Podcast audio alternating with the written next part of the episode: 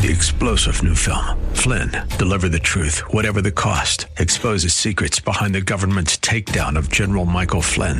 Flynn knew what the intel world had been up to. He ordered the first audit of the use of contractors. This set off alarm bells. He told the truth. He was the most dangerous person for Donald Trump to hire. They had to get rid of Flynn.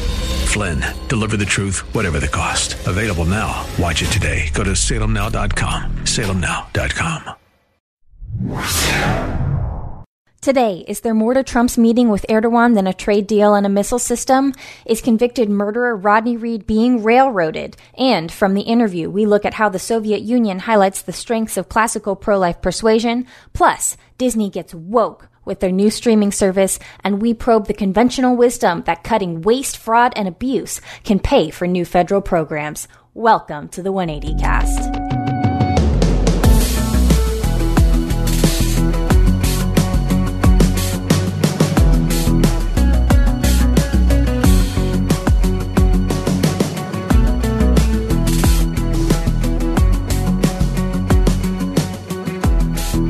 Hello, welcome to the 180 cast. I'm Georgie Boorman. This is the podcast dedicating to exploring how people change their minds. And you've tuned into another breakdown session where I talk about news and the big ideas behind them that impact you.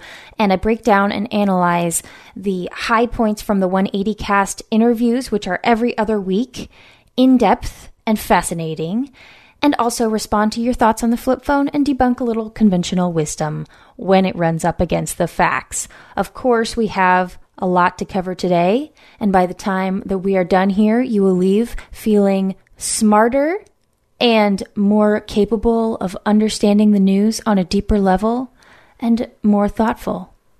Hopefully. Uh, before we get started, though, you can follow the 180cast on Twitter and Instagram at 180cast. Tag me, DM me, don't be shy. Just a quick reminder. And with that, let us get into the top stories.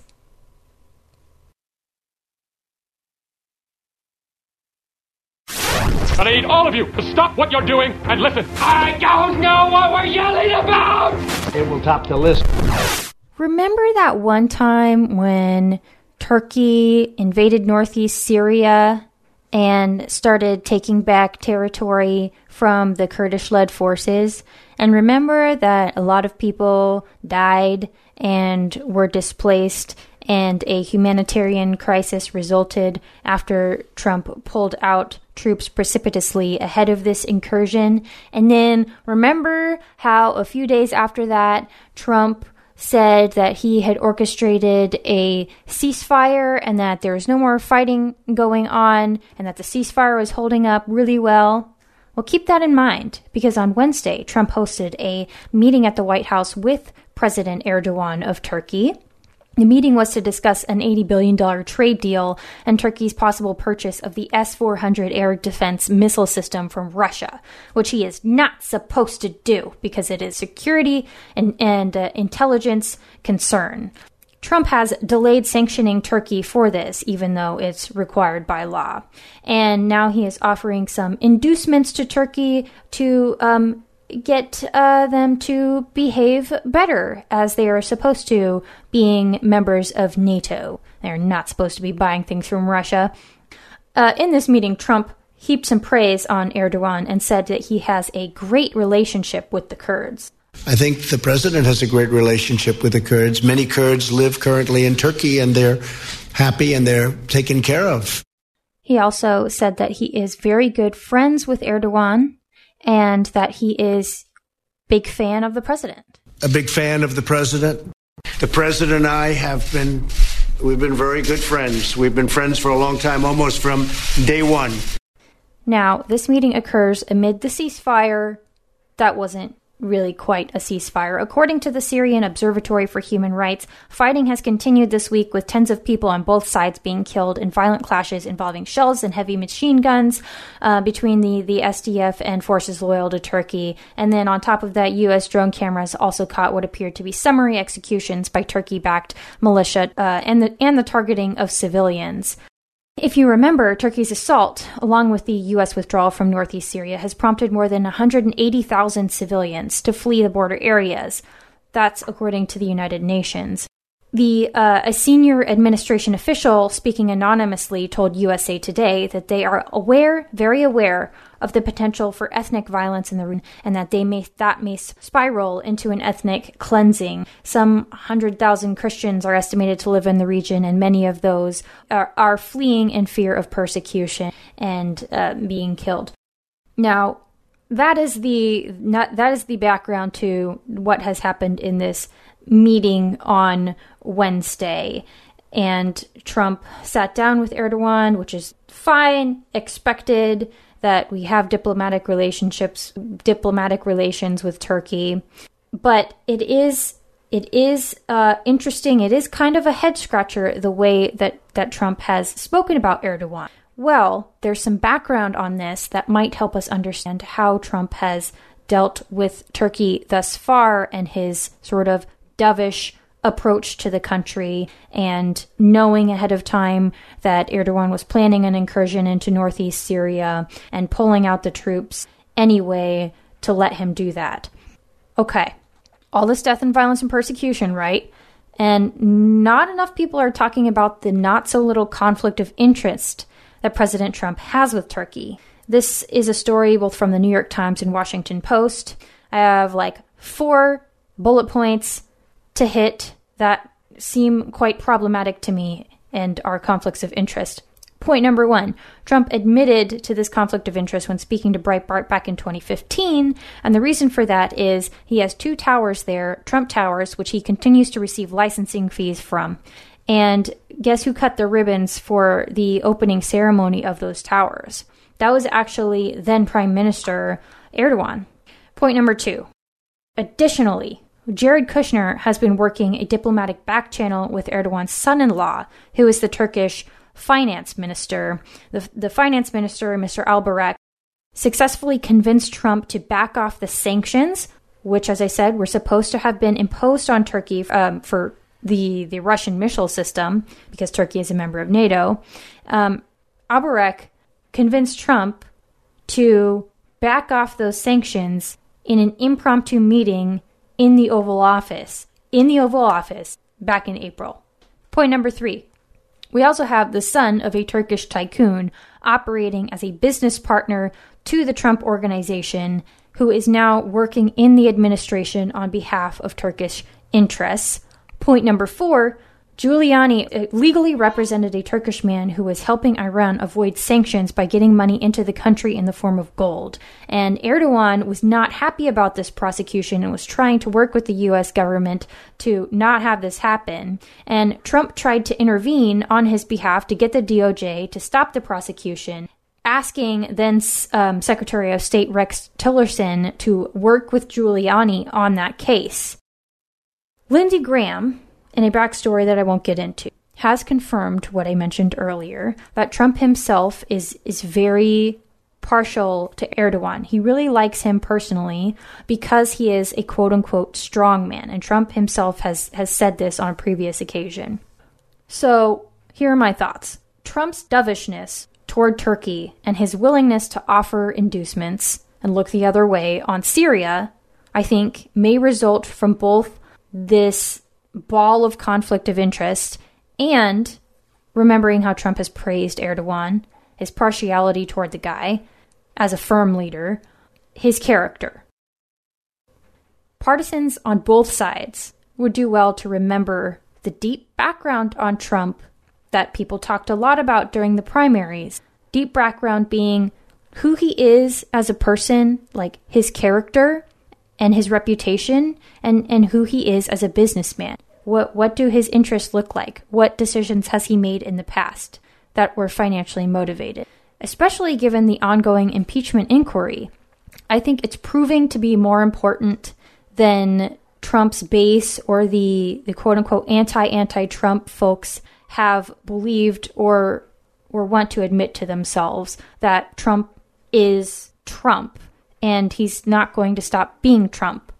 This is all very relevant to the impeachment inquiry because at the heart of the impeachment argument is the idea that Trump did what he did for his own personal interests, not national interests, not national security interests. And if I were to argue for impeachment, I would certainly bring this into the mix as evidence that the president is fundamentally compromised. And this is all about Trump's state of mind, right? Democrats are trying to prove what Trump's state of mind was when he had this call with President Zelensky of Ukraine, when he was um, asking for aid to be withheld, when he was asking to uh, apparently withhold this White House meeting, etc. All of this is comes down to um, trying to figure out what Trump's state of mind is, which I think is a fool's errand. I don't think that this this is, is is possible in the least. I think it's totally going to fail. You can't really determine what somebody's state of mind was, and and then it, I mean, there's just there's just no way to prove that as far as I can tell. But if I were a Democrat and I were pushing impeachment, I would definitely be talking about these conflict of interest because these are concrete things that show that Trump is is willing to bend the rules if he has a personal interest or personal relationships or generally um, a partiality toward these uh, individuals. And if you hear a baby crying in the background, that's because he is. But you know what? I had to record this podcast, and there's only so much I can do. He's fine. Don't worry. Anyway, all this was forecasted by people who saw Trump's character from the beginning, and that he is motivated by money, that he is impulsive, as I think the decision to remove troops from northeast Syria shows, and that he makes bad character judgments of others. And he is very, very partial to strongmen. And that's where he's gotten the reputation on the left of of being an authoritarian, I think, not because he is one, but because he admires them. Trump's character matters, as I have maintained since he got into the race.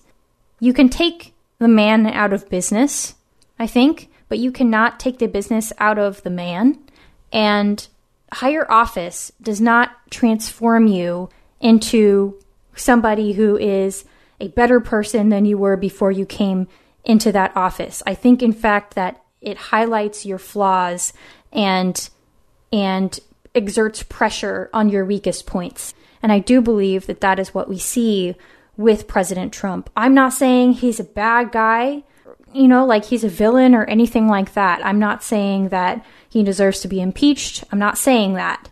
But I think that we can be honest and admit that Donald Trump is far from perfect, that he is deeply flawed, and that his personal relationships with people, how he judges people, and his his personal business interests are having an effect on how he does his job.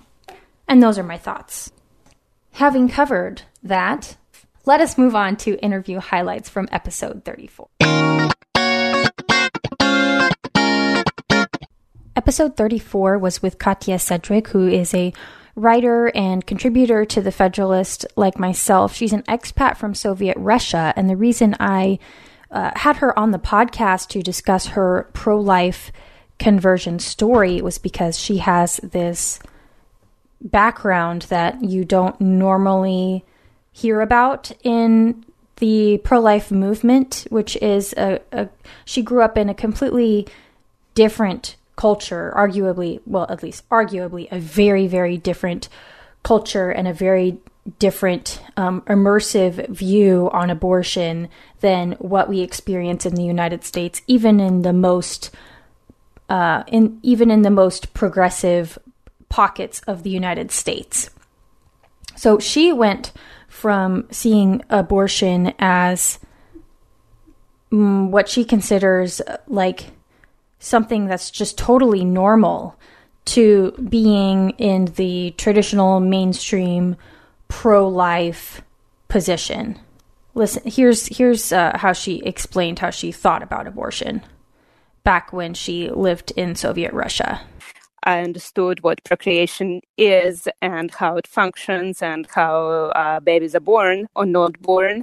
I believed that abortion is a normal part of every woman's life, and I just accepted it as such.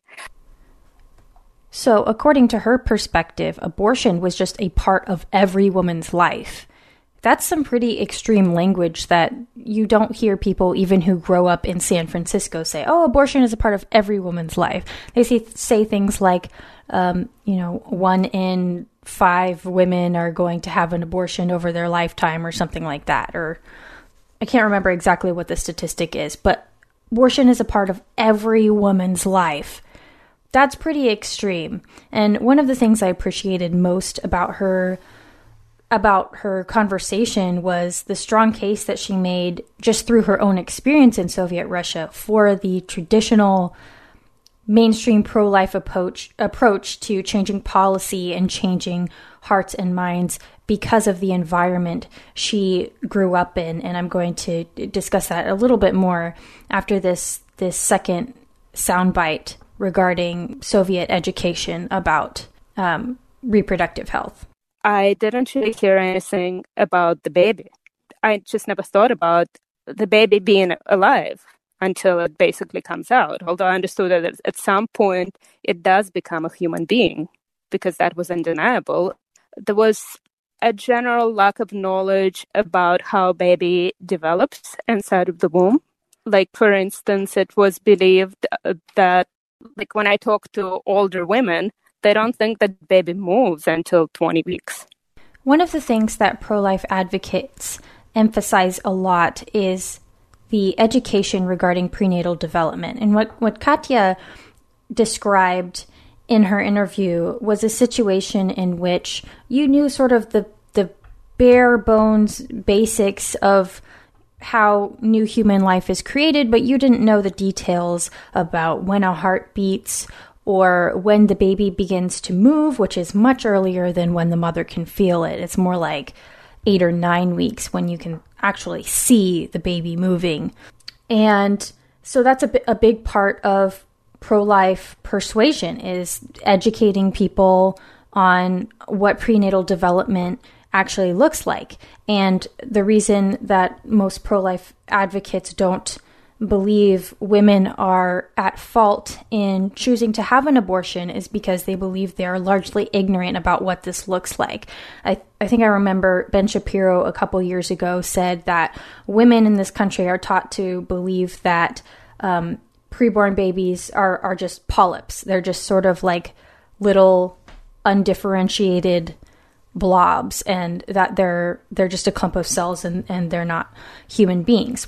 His argument, I think, would be more persuasive if, if he was talking about Soviet Russia, which is what is so fascinating about Katya's story is that all of these points that pro-life um, advocates tend tend to make about how women think about abortion and how women are not at fault for abortion has to do largely with the lack of understanding of prenatal development.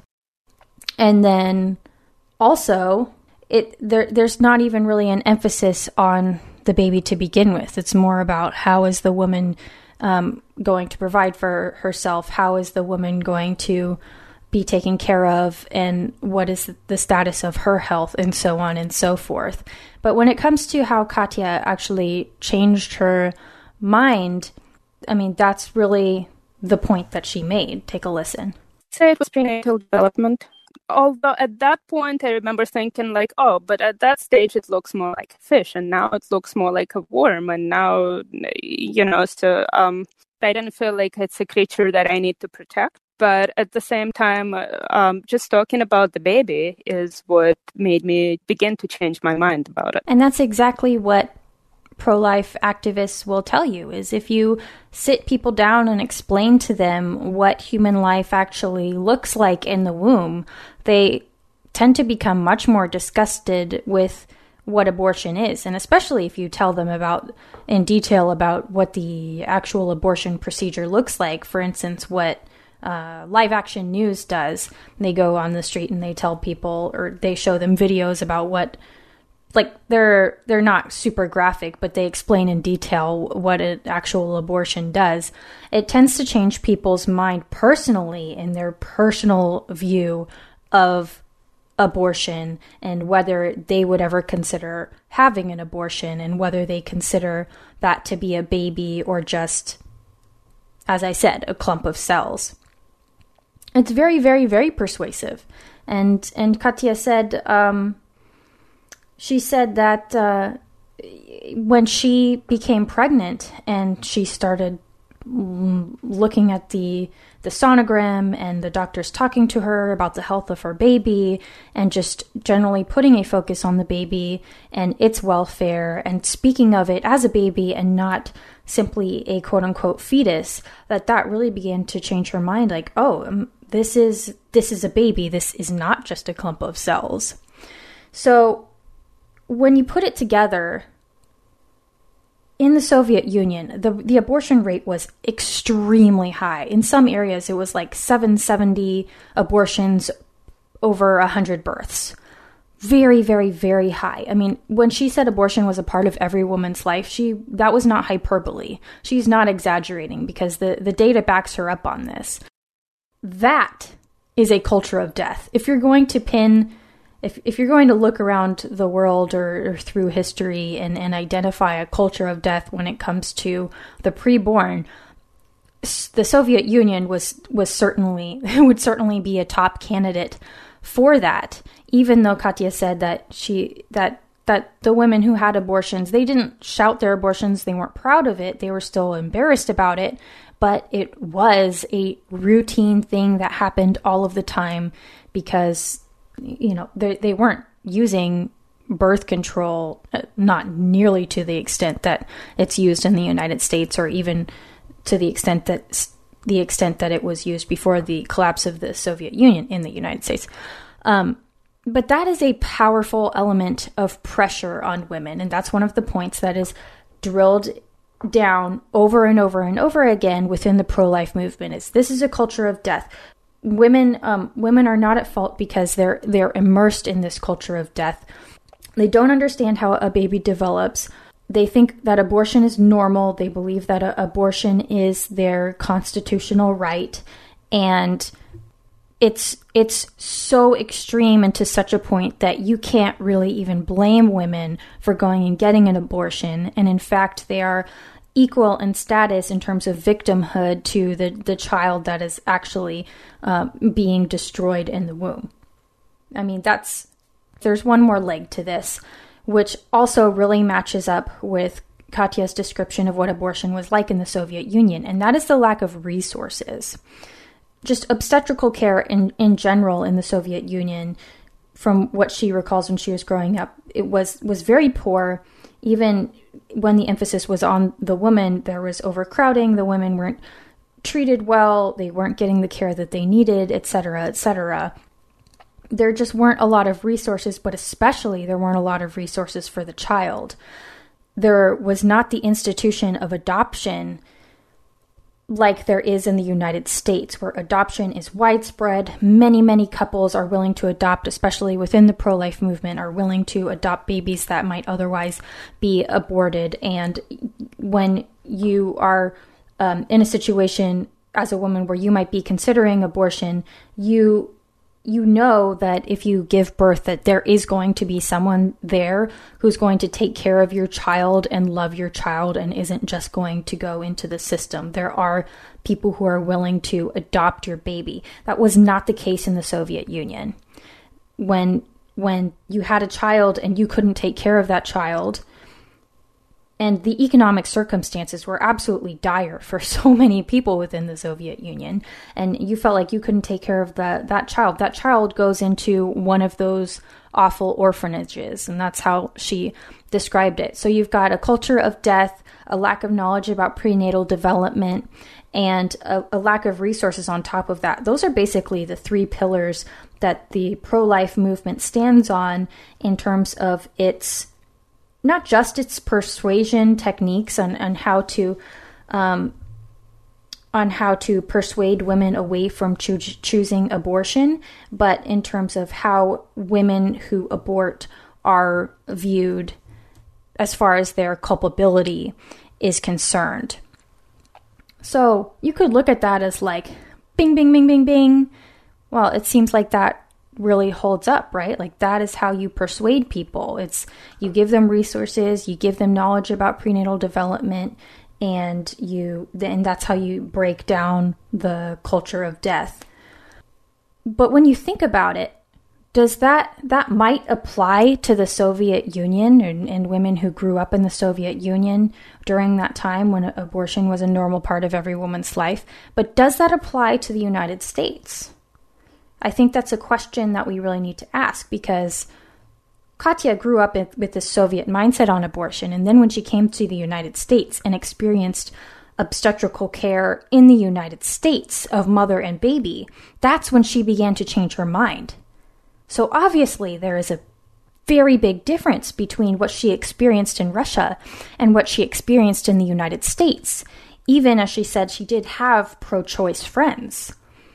There was a there was a, a marked difference in how we approach the baby, how we talk about the baby.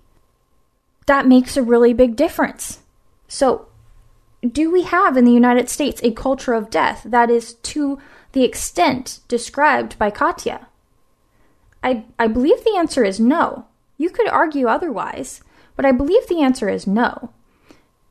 Does the pro life movement, it, I mean, the pro life movement does, I, I will say, a fantastic job of providing resources for women who are in troubled circumstances, who need diapers, who need formula or, or breastfeeding classes or counseling or money or whatever it is that they need of of making sure that women are connected with people who can adopt their baby. Like all of that is great and super important and the the education that they do regarding prenatal development I think does contribute in addition to the widespread use of contraception to lowering the abortion rate overall because the abortion rate has dropped over the past couple decades. But you know what hasn't dropped? This is just something to consider and if you if you disagree with me on this, you can call or text at 323-999-1802.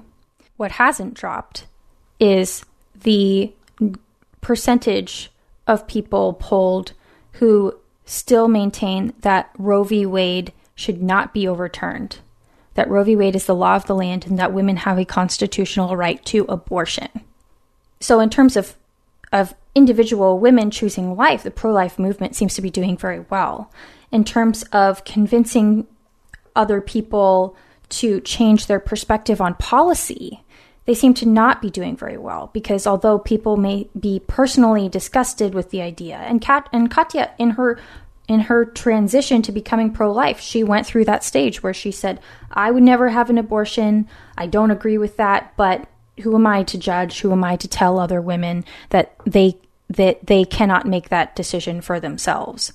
That seems to be where a lot of Americans are, where the majority of Americans are, where it's I would never I would never have an abortion. I believe it's a human life. I believe it's a baby. But, but other people have the right to decide that for themselves.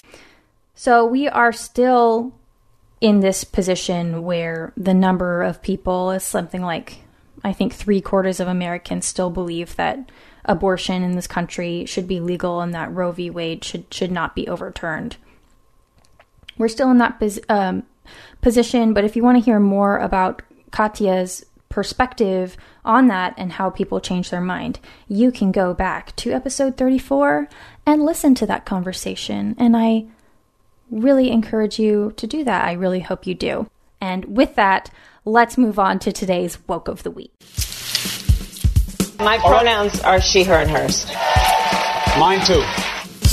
Y'all about to get woke. So, you know how everyone has been joking about trigger warnings? to the point where you wonder if trigger warnings are even a real thing anymore because they've been ridiculed to death. Well, I have a story here from Hot Air. Woke alert Disney adds trigger warnings to Dumbo and other classics. So here's what happened. As you uh, probably know, Disney released their streaming service Disney Plus, was which has the much anticipated Mandalorian Star Wars saga series thing, whatever. I'm not I'm not a huge Star Wars fan. But beneath the plot summary of some of these classics, such as Dumbo, it says this quote, This program is presented as originally created. It may contain outdated cultural depictions. Unquote. And this is found on Dumbo, Lady and the Tramp, Tarzan, possibly others. Outdated cultural depictions. Okay, why are we doing this? That is the question that we need to ask instead of just ridiculing it. Why are we doing this? Does everything from the past need to be presented with a caveat? Does it always need to have an asterisk next to it? Here's my thing these are children's stories. These are for children who are impressionable. Of course, you can argue for a three year old, this is all going to go over their head. I mean, outdated cultural depictions, like the Siamese cats and Lady and the Tramp, like that's just going to go right over their heads. It doesn't, they're not going to understand. But maybe if they're a little bit older, which older children do obviously enjoy these Disney classics, maybe that does get to them. Maybe they don't quite understand, oh, this was made a long time ago. There's uh, maybe a little bit of bigotry involved, a little bit of xenophobia, whatever you want to call it, and you want to mm, protect kids in that age category from being exposed to these ideas and then taking them and having it influence the way they interact with other people because kids are little sponges and they pick up all of these things and they may not quite understand where it comes from and why they should or shouldn't use certain words or phrases. And so, you know, maybe that, maybe for people who haven't seen Dumbo or Lady and the Tramp or Tarzan since they were like five, might need a reminder that they c- contain some outdated cultural depictions, which you may not want to expose your kids to. I don't have a problem with that. If you don't want to expose your, your kids to things that you think are like um, not woke enough in terms of treating people the way that they should be, be be treated and having people not be dehumanized or stereotyped or stigmatized that's that's fine. I mean, I'm probably I would probably consider myself in that boat. I I am careful about the things that my my kids are exposed to. But is that the reason that we're doing this? Are we doing this as like a warning for kids in the same way that we say something is G or PG or PG-13 or are we doing this is Disney doing this just to sort of cover their butts from social justice warriors who are saying, I cannot believe that you could possibly put Dumbo and Tarzan and Lady and the Tramp and Aladdin. I can't believe that you would continue to put these on your streaming service and try to make money off of them when they're just so outdated and just so offensive. Personally, I think that this is a CYA. I mean, they didn't even wait for the criticism to roll in. They said this from the very beginning. And I think it fits in with what I talked about in the last breakdown session of this impulsive need by progressives to revise everything, to put asterisks on everything from the past. And, and if you can't revise it or put uh, the appropriate caveat on it, then you just eliminate it. You just throw it in the memory hole. And that is the way that history is being approached, and artifacts of, of history, such as these Disney classics. The effect should be not that people are chilled, uh, chilled from watching these movies, like they're they're watching something that should be forbidden. The effect should be that uh, parents are looking at what their kids are watching and getting that quick reminder that this contains outdated cultural depictions and maybe they don't want to expose their kids to that, which is totally fine. But yeah, this does fit into the the overall approach, progressive approach to artifacts of history that you can't you can't just leave it the way it is and just let it be what it is and make up your own opinion about it. You have to have some sort of statement next to it denouncing this, that, or the other thing, which is exhausting. I mean, if this if this really catches on, this whole thing of outdated cultural depictions, or this may contain some um, this this may contain a a stereotype or this may contain some language that is no longer considered appropriate or whatever like that is exhausting are we is this meant to have us sort of censor ourselves and keep us from watching certain things but like also still but but companies like Disney are also still getting credit for hanging on to the classics and making them available for people to still continue watching. It's like we're trying to have it both ways. And I don't think that if we continue down this road with children's movies, it's fine.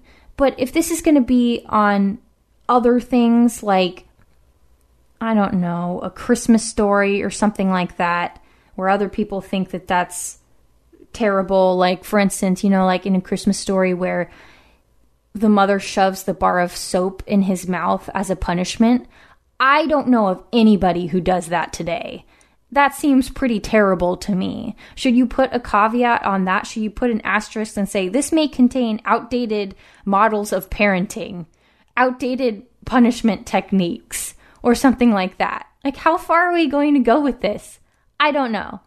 I don't know, but it's a question to ask. With that, I would love to check messages from the flip phone. I, would like to have an argument, please. I have a different interpretation. I love taking messages on the flip phone. This one is from somebody who did not leave their name. It reads, Hi, Georgie. I've really been enjoying your podcast, and I find myself learning about and shifting my opinions on topics I might not have otherwise explored further. Since you're in the business of exploring all sides of an issue, why, yes, I am, would you consider having Blair White in, on the podcast? I used to be pretty set in my beliefs and views on transgender people, but recently I watched some of her videos and my views started to soften. I'm curious to see if a conversation with her could do the same for you and other listeners great suggestion. And I have looked into this suggestion a little bit. It is something that I have been thinking about, and I have decided that I am going to reach out to Blair White and see if we can make that interview happen. I think that that would be fascinating and it would be an open minded, um, just generous conversation. I think a candid conversation on the topic. And if, if Blair White is game for that, then I am too, particularly because way back in episode six, we had Walt Heyer on the podcast. Walt Heyer runs um, a sort of organization where he helps people who have transitioned um, detransition and, and get them help doing that because he lived as a woman for many years and then transitioned back to living as a biological male. So he obviously had very, very strong uh, opinions on that, and I'm sure Blair White has strong opinions too. Um, for those who don't know, Blair White is a biological male who is living as a woman, is a very popular YouTuber, and is sort of on the, the center right side of politics, which is also very, very interesting. And yeah, I think that that would be a fascinating conversation. And thank you so much for sending me that suggestion. And uh, I will update you if if Blair White um, is willing to come on the podcast. So thank you so much. And with that, let us move on to debunking a little conventional wisdom.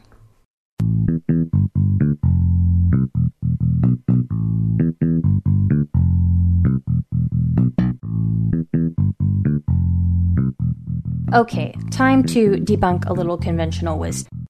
Politicians, and depending on who you're arguing with, some other people who listen to politicians, love to say that government can pay for their new pet programs and entitlements and cut deficits by getting rid of waste, fraud, and abuse. And voters tend to think this is a, a great idea because why wouldn't you want to get waste, fraud, and, and abuse? Nobody wants that. Is this true, though? Is it true? I have some data here that is compiled by Citizens Against Waste, Fraud, and Abuse, which seems like an appropriate source for this subject. All right. Okay. So just let me. Okay. I'm just going to outline this for you really quick. Okay, Citizens Against Waste, Fraud, and Abuse has been publishing this document called Prime Cuts since 1993, and the 2018 version contains 636 recommendations that would save taxpayers allegedly $429.8 billion in the first year and $3.1 trillion over five. To put that in context, the federal deficit is expected to average 1.2 trillion over the next 10 years. So, 429.8 billion would be about 36% of the annual deficit. That's not bad. That's not bad with if you take every single one of the 636 recommendations, which is basically eliminating all corporate welfare, which like that's going to happen. And okay, it's not bad. So, but it, st- it still leaves room for how are you going to cover th- three quarters of a trillion dollars that we need to make up in order to be budget neutral? Three quarters of a trillion dollars is kind of a lot of money. And if you cut these things, which I mean, everything that I read out of these recommendations absolutely 100% should be cut. But the, the, they're not going to be cut because a lot of these federal welfare, um, these corporate welfare programs are not things that people consider to be waste, fraud, and abuse. And abuse. They're not like quote unquote improper social security payments or improper Medicare payments, which doesn't just cover fraud, it covers like any time a mistake is made and how much somebody is getting paid out of another taxpayer's pocket. This is this is wishful thinking, okay? The, like 636 recommendations are great. Of course we want to cut waste, fraud and abuse. But it's wishful thinking because politicians when they quote unquote when they try to cut things, quote unquote, they don't really cut things because they're politicians and they want to make sure that the people who are getting paid continue to get paid so they continue to vote for them. So, what usually what happens is that they just like change the name and the format of wasteful programs to something else in order to say that they cut corporate welfare and they really, you know, stuck it to the man and they cut wasteful, outdated programs and they can name those things like blah, blah, blah. We cut this line item out and that line item out, etc., etc. But they don't really, they're not really doing anything. It's just, it, it's just smoke and mirrors. So let me give you an example. Okay. Consider the peanut subsidy. The peanut subsidy is a corporate welfare program, plain and simple from Citizens Against Waste, Fraud, and Abuse. Quote, originally peanuts were subsidized with a production quota. Only those who owned or leased production quotas from the government were allowed to produce. These valuable quotas drove the cost of peanuts to nearly twice the world price, which is what corporate welfare does. The 2002 Farm Bill eliminated production quotas, but Congress chose to create a new direct payment program in order to compensate farmers for removing this quote unquote resource. And that cost taxpayers $1.3 billion over five years. The direct payment program, it continues, created a system of payments and countercyclical payments to historic peanut producers, or those who grew peanuts from 1998 to 2001. Unbelievably, the farmers were paid regardless of whether they currently produced peanuts. That is what happens when you ask politicians to cut waste, fraud, and abuse. You want to know what the real problem is? The real problem is that the scope of government is way too large. The problem is that we've been engaging in corporate welfare and, and other forms of welfare payouts for way too long. We never should have started that. Once you get the tip of that wedge in there, that wedge is just going to keep moving and moving and moving and taking up bigger and bigger slices of the pie. The government just keeps growing. Once you put a program in place, you don't get to cut it. You can change its name. You can maybe trim off a little bit of the excess. You can maybe identify where there's fraud and cut that because, you know, nobody's for fraud that's fine, but you're never going to get rid of it. So this idea that that mostly politicians put forward. So you can call this a talking point if you want, but it is it's repeated to the point where it is essentially conventional wisdom for the people who buy into that like oh no we can totally just cut waste fraud and abuse and we'll save so much money and that will help put social security back on the right track or that will help cut down on the deficit and we don't really need to cut any of these other programs because we can cut waste, fraud, and abuse. Well, if you want to make any serious dent in waste, fraud, and abuse, as I just outlined, then you have to cut programs. You have to cut entire programs. You have to cut all of those subsidies. So that's the problem. The problem is that the scope of government is way too large and it just naturally produces a lot of waste fraud and abuse that will go unidentified and or when it is identified will not be cut because people are relying on that, and that's how you get votes. The other problem is that Social Security, Medicare, Medicaid, and other health programs, like nutrition programs, make up more than two thirds of the federal budget. That is what we consider mandatory spending. In the pie chart, that is mandatory spending because we have promised people money, we need to give them money. And if you cut out all of the discretionary spending, that other third, which is where most of the pork is, right, that Citizens Against Waste, Fraud, and Abuse have, has been talking about, if you cut all of that out, which also includes the military, international affairs, transportation, the uh, the the environment, all of that stuff. I mean, seriously, the military is in discretionary spending. Did you know that? Yes, it's true. Even if you cut out that whole third, you would still only have half of the money that you need to pay for the existing mandatory programs, just to put it in perspective, okay? Tax revenue doesn't even cover the mandatory entitlements. It's short by almost half a trillion dollars, according to nationalpriorities.org. Almost half a trillion dollars. Like 0.4 something trillion dollars. So we're financing the rest of that with the debt. And uh, paying interest on the debt is like 6% of our annual budget just so you know. No, bottom line, no. You cannot pay for new stuff or fix current existing popular programs by cutting waste, fraud, and abuse. Get off my lawn. Sometimes people just tell you what you want to hear. They tell you what you want to hear so often that you begin to think it's actually a plausibility. Because who doesn't want to cut waste, fraud, and abuse? It's like built into the mythos of legislative do-goodery. Like, like, you know, if we continue down this path of rhetoric, like Medicare for all is not going to put new taxes on the middle class. Please. Please. Seriously. That is all I have for you today in episode 35.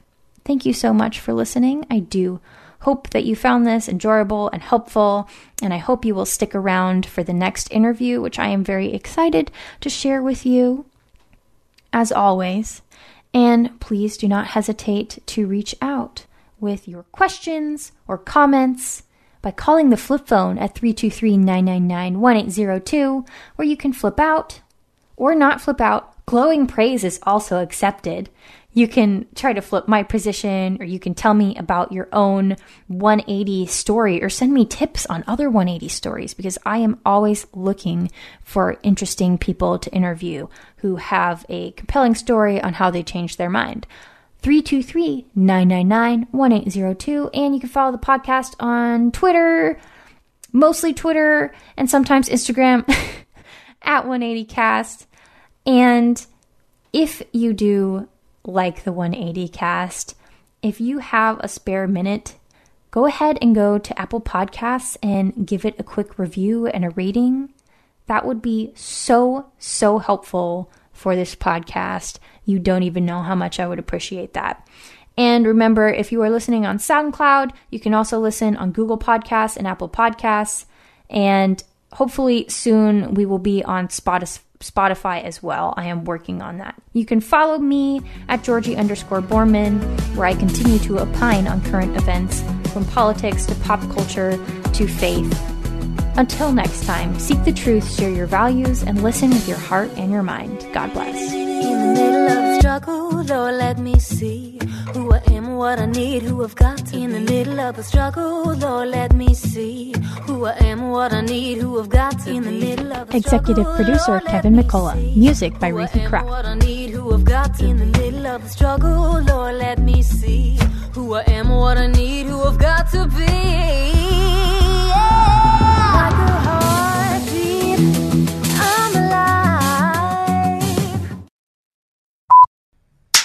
Like a teddy cast.